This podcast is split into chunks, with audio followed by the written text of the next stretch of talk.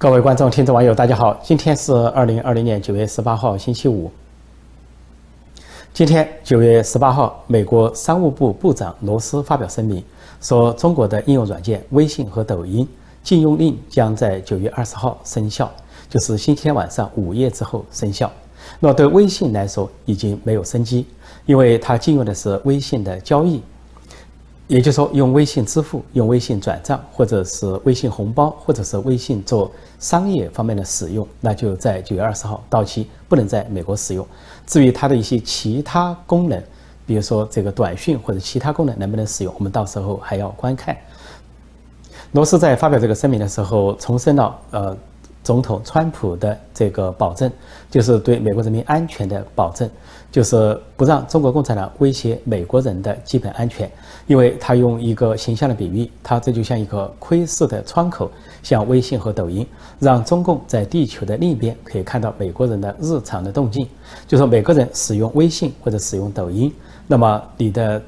在线观看、你的生活习惯、你所在的位置、你喜欢浏览的信息等等。甚至个人隐私这些信息都会源源不断的、不断的被送输送到太平洋彼岸，就是中共那边进入中共国安部的大数据的系统。至于抖音，它的禁令也是到九月二十号为止，只不过现在抖音呢，在有关的交易还在谈判中。但是在八月六号，呃，这个美国总统川普给了四十五天的期限，说这个抖音要么是出售给美国公司，要么就是停止使用，完全被禁用。这个抖音呢是中共这个字节跳动公司的在海外的分公司，主要在美国，在其他国家也有。那么这个抖音先是说要微软公司收购它，但是后来中国政府介入，中共当局介入，说是有关的收购要中共当局批准，也就是说那收购就不行了。后来出现了另一个方案，那就是由美国的甲骨文公司，就叫 Oracle 公司，是入股中国字节跳动公司的方式。然后成为这个合股经营，然后在美国部分，大概抖音公司就由甲骨文公司、Oracle 公司来控制。那么这是另一种方式，就是合作的入股的方式，既不是收购啊，也不是退出。那么这个方式呢，现在美国引起了议论，在中国的媒体上说这是一个试赢的方案，说不仅是中国字节跳动公司、抖音公司是赢家，而且美国的甲骨文公司也是赢家。那么另外呢，说中国政府和美国政府都是赢家。那么在这样的情况下，微软收购案已经结束，就微软已经退出。那中共方面媒体是这么说，但是在美国方面反应却不乐观。那么首先有六名国会议员站出来反对，说这样的方面这样的方案并没有解决这个安全隐患。如果抖音继续运作，而控制权不在美国公司手上的话，美国的国家安全、人民安全不会得到保障。另外，美国总统川普昨天也发声，说他对这样的方案并不满意，啊，说还要看一看，说有关部门正在详细的审查这个细节，他还没有做最后的决定。他的表态就说，如果控制权还在中国公司，也就在中共手上的话，并没有解决安全问题。他所担心的是对美国构成的安全隐患，这是问题的实质。那么，美国政府有一个对外投资委员会正在审查这个合作案、入股案是否。啊，站得住脚，那么也就在九月二十号，如果说，呃，同意了这个合股案、合作案，那么抖音就以这种方式来解决。但是如果对外投资委员会认定这个方案并不能解决美国的安全隐忧，那就意味着抖音被禁用、退出美国市场。所以在九月二十号就极可能发生两件事情：一个是微信交易被禁止，再一个是抖音被禁用。总之，这是一件大事，对海外的中国人是一件大事。与此同时，又传出另一个消息，就在今天九月十八号，有一名中国人被拒入境，啊，说他是中共党员。那么，根据有关的消息显示，啊，有一位律师，啊，专门经办移民的律师指出，说这个人的女儿已经是美国公民，就是来自于中国的移民，已经是美国公民。他申请他的父亲要移民的时候被拒了，因为他的父亲是中共党员。那么，这位父亲的移民申请被拒了之后呢，就打算用旅游签证的身份进入美国，但是到达美国机场之后被截留，现在等待遣返，因为他是中共党员。所以这个消息一传出啊，就觉得美国在动真格了，因为在七月份的时候，啊，美国政府包括国务卿蓬佩奥曾经说，啊，说有可能美国要全面禁止中共党员入境啊，而入境的中国党员要被驱逐。那么这个还没有正式的成为一个行政令，但是似乎已经在开始执行中。那么这就是其中一个个案。那么大家就注意到，说以前针对机场边境针对的措施一般是留学或者是移民这方面的呃情况，但是持旅游签证来这个探亲也被拒绝，这就说明美国加扎紧了篱笆，开始这个严审呃入境的中国人。那么实际上，呃，美国早年的一些移民法就规定，有三种人不得移民美国，不得入境美国，一种是纳粹分子，一种是恐怖主义分子，再一个就是共产党员、共产分子。那么后来的美国政府因为搞税金政策，就没有严格的执行，而一些中国人在来美国旅游，或者是移民美国，或者是申请绿卡、申请公民的时候，隐瞒他们的党员身份，所以美国也无从查证，就睁一只眼闭一只眼就算了。但是现在根据新的一个做法。根据川普政府发出的强大信息，那就要严格执法。那么，如果严格执法的话，这些共产党员入境美国被发现要被遣返，即便你申请了绿卡、申请了移民，成为美国公民，如果发现隐瞒了早期加入中国共产党这些事实，都会被吊销公民资格，被遣返遣返中国。说这个对。呃，现在留在美国的这些自干五五毛党小粉红可以说沉重打击，因为我在几次发表文稿的时候指出，说新冷战有一个不同，前苏联跟美国虽然是冷战，但苏联的势力没有伸到美国境内，是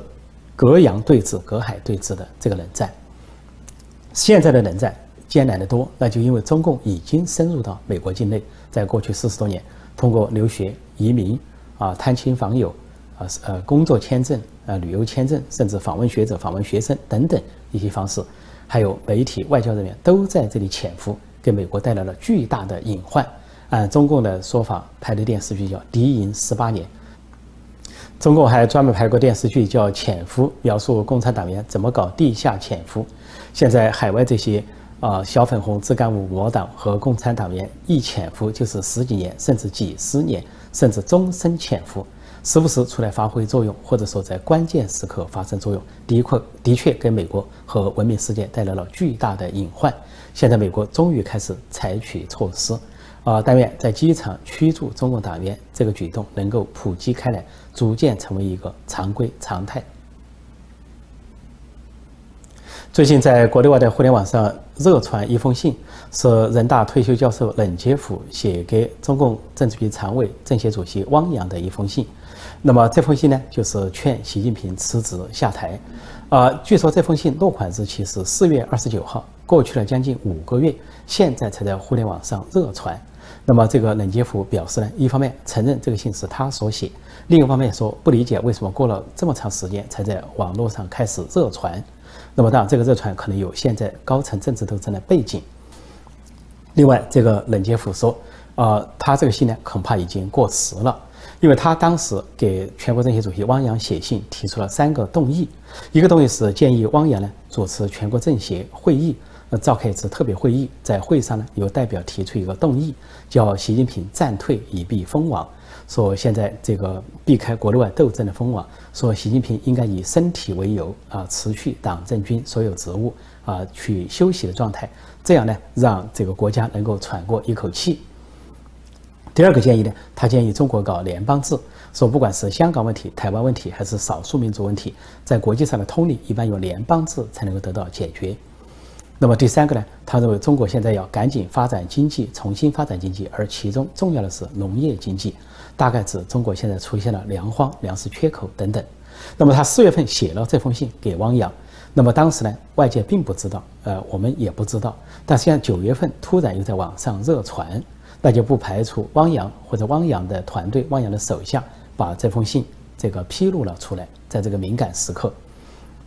那么在早些年，二零大概二零一八年发生过北戴河政争的时候，当时有七月政变的说法，说政治老人提出用汪洋取代习近平，当时叫做海河之争，因为呃习近平的代号叫梁家河，而汪洋的代号叫大海，说海河之争用海代替这个河。当时的一个说法，最后说是汪洋本人告退，本人说是啊无意取代习近平，才让当时的事情安顿下来。但是习近平遭受了重挫，当时他的画像被全国各地拆下来，有关的标语口号也拆下来，有关个人崇拜的歌功颂德也暂时休息了一阵，平息了一阵子。现在看热传的这封信，就是人人大人中国人民大学退休教授冷杰夫这封信，其实内容很丰富。他在讲到呃一些情况的时候，比如说举台湾，他说台湾人均收入是中国大陆的五倍，而福利呢是排世界第二位，而中国的福利是排世界一百五十九位。他说台湾不管从制度到经济都比中国大陆领先得多。他说上个世纪中国内战的结果，结果是。落后的独裁政权胜出，他这是历史的荒谬。另外，他认为中共对少数民族的政策出了问题，一个是没有真正的自治，号称说西藏、新疆等地是自治，他但是根本就没有自治，因为一把手都是汉人，党委书记都是汉人，谈不上自治。呃，另外呢，他说对少数民族态度非常的粗暴和野蛮，动不动就动枪动炮。啊，这个枪弹镇压，特别是新疆对维吾尔人所造成了极坏的国际影响。这位任教授还说到香港，说本来邓小平提出“一国两制”五十年不变，现实但是现在的中共习近平就急于改变。他说损害了香港的繁荣，对中国的国家战略也是重大的损害，根本就不值得。他认为呢，即便是用“一国两制”，也都呃不足以解决香港问题了，说应该用联邦制，也就是让香港呢先自治，提出一个临时的香港的临时宪法、临时约法，让香港自治，然后跟中国形成一个联邦的关系。冷教授在这封致汪洋的信中还批评中共的极左派、毛左派，说他们是二愣子，呃，说他们是动不动用爱国主义来绑架十四亿人民，呃，难道要跟整个国际社会作对吗？还说他们想把十四亿人民拖入一场核战争，说如果中共领导层也这么想，那就太幼稚了，对国家和人民太不负责任了。也就是说，如果那些极左派、那左派文人这么想，倒也罢了。如果中共领导层这么想，那就太危险了。而且他说，现在的中国处于世界孤立。他说，几乎没有一个朋友，只有北朝鲜那个包袱、那个负担。这位冷教授说，用极左搞对抗不是一个好策略，搞战争就更不可可取。他说，最高的策略，他最后建议应该是呢，让习近平主席以身体不适为由辞去一切职务。他说，避开锋网。然后他强调，他的这封信对所有人都尊重，没有对任何人不尊重，就包包括对习近平本人，他也持一个尊重的态度，希望能够解决问题。显然，这位冷教授呢，是以体制内啊这个党内的身份在说话，就是善意的奉劝中共高层能够提出解决问题的办法，摆脱现在中国面临的内忧外患、内外交困，甚至是四面楚歌、四面受敌的国际孤立处境。冷杰夫教授致全国政协主席汪洋的这封信被公开出来，会给他本人带来怎样的麻烦，或者会不会带来麻烦，不得而知。但是他显然是出于善意，不管是对国家、对民主，甚至是对中共这个党、对习近平本人，他都是出于善意，说应该说他不应该遭遇任何的麻烦。那么只是说这个信在目前突然被公开，并在互联网上热传，有应该说有相当的背景。就跟现在中共高层面临的路线斗争、权力斗争，在生死攸关之际，有重大的背景，可以可以说其中的玄机玄妙不言自明，不言而喻。最近，在中国西安的一家法院做出一个很有意思的判决，说判决海航集团董事长陈峰四项不得：啊，不得乘飞机头等舱，不得乘坐高铁，也就是动车。啊，不得去度假，也不得在周末打高尔夫球。啊，原因说呢，说这个海航集团，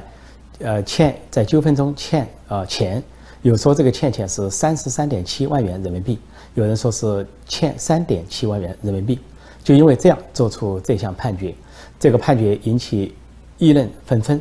啊，有人说这个判决合理啊，限制高消费；有人说这个判决比较荒谬，说打击了消费。因为连带受影响的高尔夫球场，或者是，呃高铁，或者是飞机的头等舱，都会带来连带的经济损失。不知道究竟对谁有利。另外说，限制这个人度假，也是看上去有点限制人身自由的意思。说这样的判决听上去很荒谬，恐怕有相当来头、相当的背景。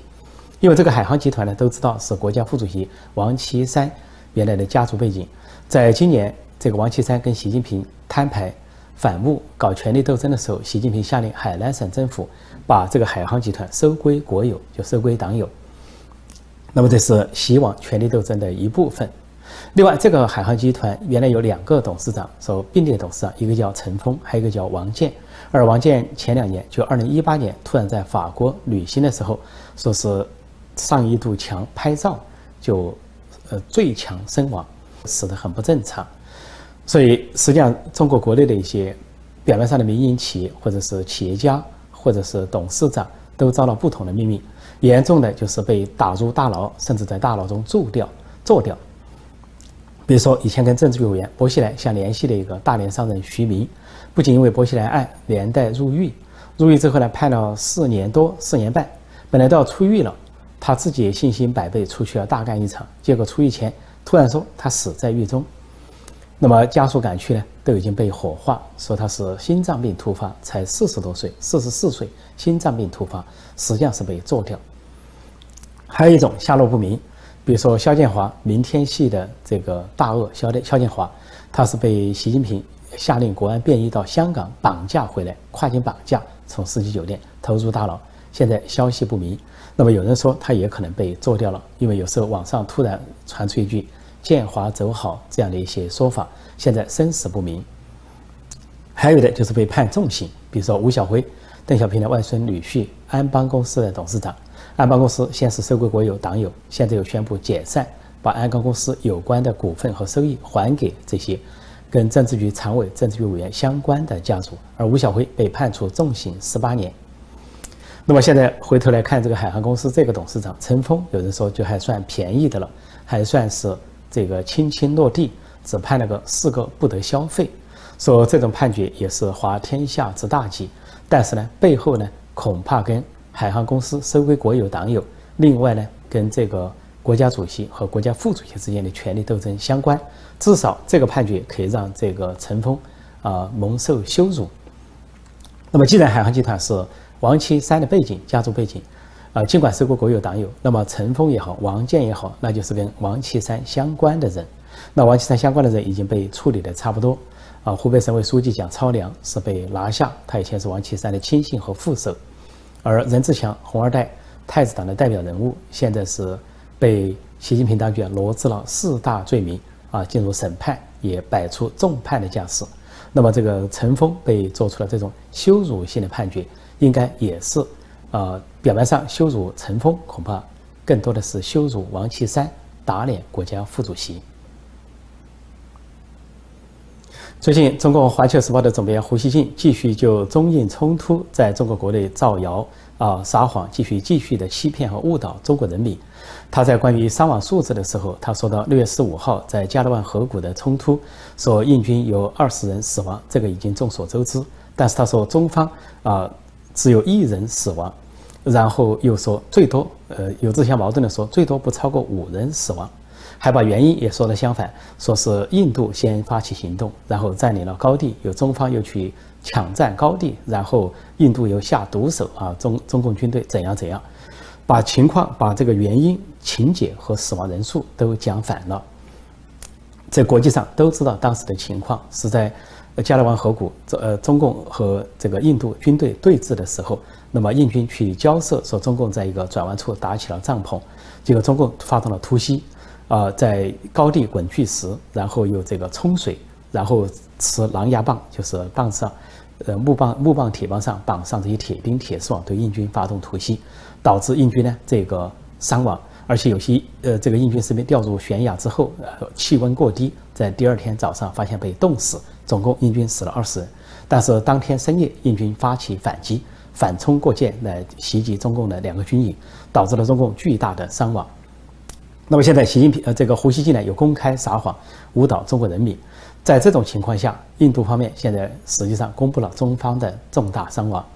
那就是昨天印度的国防部长辛格在出席一个联邦会议的时候公开了这个数字。之前印度方面大概介于客气，没有接中共的短。那么辛格就向这个会议上公开讲说，当时六月十五号啊，中共发动的这个突然袭击，给印军造成二十名士兵的死亡。但是这个印军英勇反击，那么中光中方付出了重大的伤亡代价。他说，中方死亡人数至少是四十名，也就是印度的两倍。这完全就符合我从六月以来跟大家的报道。我说，在六月中旬那个冲突中，中共的伤亡是印度印军的两倍，共军的死亡是印军的两倍。现在得到了印度国防部长辛格的证实，这个证实对胡信也是公开打脸，因为中共的呃方面是隐瞒消息，对死难者家属呢是不公开的祭奠。印度是公开数据，是民主国家，媒体报道，而且公开的祭奠烈士，对家属公开的抚慰，那么民众也都是公开的这些啊纪念或者抗议活动。中共压制一切，因为他丢了脸，呃败了。啊，不敢宣称胜利，然后对死亡人数讳莫如深，所以胡锡进在企图继续隐瞒真相和散布谣言，误导中国民众的时候，却被印方揭穿。那么，当然这些揭穿的消息在中国境内肯定会被完全的禁止，但是纸包不住火，这些真实的情况、真实的数据始终会传递开来。我说过，这个不仅关系中国，不仅关系中共，实际上事关习近平本人。是习近平本人想在中印边界挑起个战争，赢得一个胜利，加强他的军权，来恐吓党内政敌。但是在三线失败，在西京高原，在加勒万河谷，在班公错湖，三线失败。那么试图制造新的时空线，结果被印军赶回了旧有的时空线，就是一九九三年、一九九六年双方达成的协议的实际控制线，又被印军赶了回去。而且赶了回去，在部分地方，据说印军还越过更多。说习近平个人的失败啊，导致他在党内灰头土脸，会直接啊损害他在党内的地位和权威。所以习近平不敢罢休啊，丢不起这个面子。那么在中印边界继续备战，号称进入了二级战备状态，也就是说还想跟印度来这个碰瓷，再打一仗。那么结果怎么样，我们也可以拭目以待。最近，中国的党媒之一、党报之一《北京日报》发表一篇文章，呃，但是受到网民的热议，并且受到相当的抗议，最后不得不急忙删除。啊，这篇文章是对美国国务卿蓬佩奥本人的人身攻击。本来中国的媒体对蓬佩奥就是这几年连年的连篇累赘的疯狂的攻击，说是人民公敌，又说是三姓家奴，啊，还说是什么政治病毒等等。做了大规模的人身攻击，但是这篇《北京日报》的文章尤其恶劣，就上升到人身攻击，甚至是生理上的攻击。说蓬佩奥有个外号叫“肥猪盆”，然后说是为十二名香香港人说话，因为十二名香港人本来要去这个去台湾去避难，但是被中共的公安在海上截获，带到了中国大陆。然后这篇文章说蓬佩奥为这十二名港人说话，是为十二名港独说话，而港独呢？还不是独立的独，是毒品的毒，就把香港独立啊比喻成香港毒品，把蓬佩奥说成是肥猪，而且是在文章中重复几遍咒骂，是以党报的名义疯狂的咒骂，说民众就议论纷纷，民众议论就说是这个是生理歧视，而且是人身攻击，啊，这个连小粉红五毛党自干五似乎都看不下去了，说太不雅，是实际上看不下去，说不够格调。当时那反共的自由派的就更是谴责了，所以这个《北京日报》急忙下架，把它删除。但是在不少地方仍然留下了痕迹，呃，而且呢，有这些记者去询问这个报社，说有没有这篇文章，报社都急忙回避，既不说是也不说否，就不予置评。那么这里面他骂的两个关键，一个说十二名港人啊是港独，而且是毒品的毒。实际上我早就说过，说五毒不如一毒。他中共一会儿说。骂台独、骂港独、骂疆独、藏独等等，但是中共本身是共毒，这个毒是独裁的毒，而中共把这个港独、台独、藏独、疆独这个独立运动有时候写成故意写成毒品的毒，但是其实真正接近毒品的是共毒，就共产党独裁，这才是这个毒品真正的毒害，毒草对中国人民的毒害，更不用说对少数民族香港、台湾的毒害，还有现在对世界的毒害。都叫中国之毒，而最大的象征就是大瘟疫，由中共制造、隐瞒并传播这个大瘟疫，这个病毒是不折不扣的中共病毒，所以“共读”这两个字对他们更合适。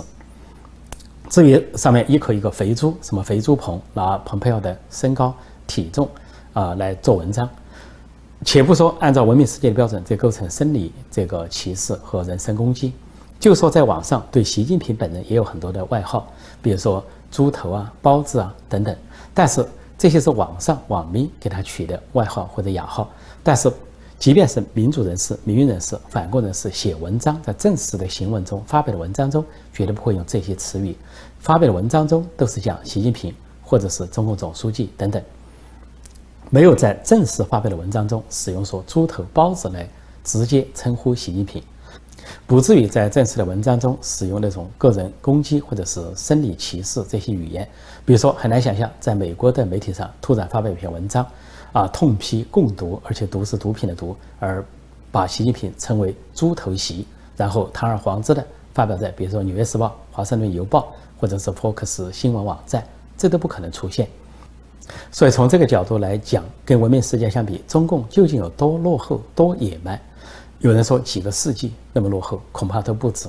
但是要说把它跟北京山顶洞人来比，那恐怕又是对北京山顶洞人的侮辱。因为就算远古时候北京山顶洞人，尽管生活状态很原始，但是越原始的人实际上越纯洁、越纯真、越善良。那真是应验《三字经》所说的“人之初，性本善”。有中共今天的野蛮程度，但跟北朝鲜一样，都是一种啊，这个语言暴力、暴力语言、文革语言、语言文革，跟北朝鲜不相上下，啊，是一个西朝鲜的格局。那么这种野蛮程度究竟怎样比喻才合适？既不是现代文明中所有的那种最落后的程度，也不是古代文明啊远古文明中最落后的程度，那其实是中共独造的共产党的这种野蛮。那就是他的斗争哲学、仇恨哲学、谎言哲学。中共党媒党报这些刻毒的语言，应该说发自于他们内心的毒素，浸透了他们骨髓的毒素，那就是他们刻骨的仇恨。所以要定义共产党的党文化，用谎言和暴力来定义还不够，还得加上仇恨二字，就是谎言文化、暴力文化、仇恨文化，这才是中共的党文化。讲到这里，我就想起网上网民的一个比喻，因为余茂春先生是美籍华人，在美国国务院工作，现在帮助美国国务院制定对中政策，提出把中国跟中国人民分开，中国共产党跟中国人民分开。那么受到中共方面的咒骂，并且搞了很多闹剧，把他以前在重庆永专中学一九七九年获得的文科状元名字给从石碑上啊剔除去掉。另外呢，也在安徽搞一些闹剧，用一批。半老头子上演一个把余余茂春开除族谱这么一个闹剧。那么现在有网民就比喻说，以这个中共第一夫人彭丽媛为首，也组织了一个家族大会，要把美国副总统彭斯、美国国务卿蓬佩奥开除出族谱，说不要以为你当了美国的呃总统或者蓬佩奥，你就不是彭家的人；不要以为你用这个英文洋文写字。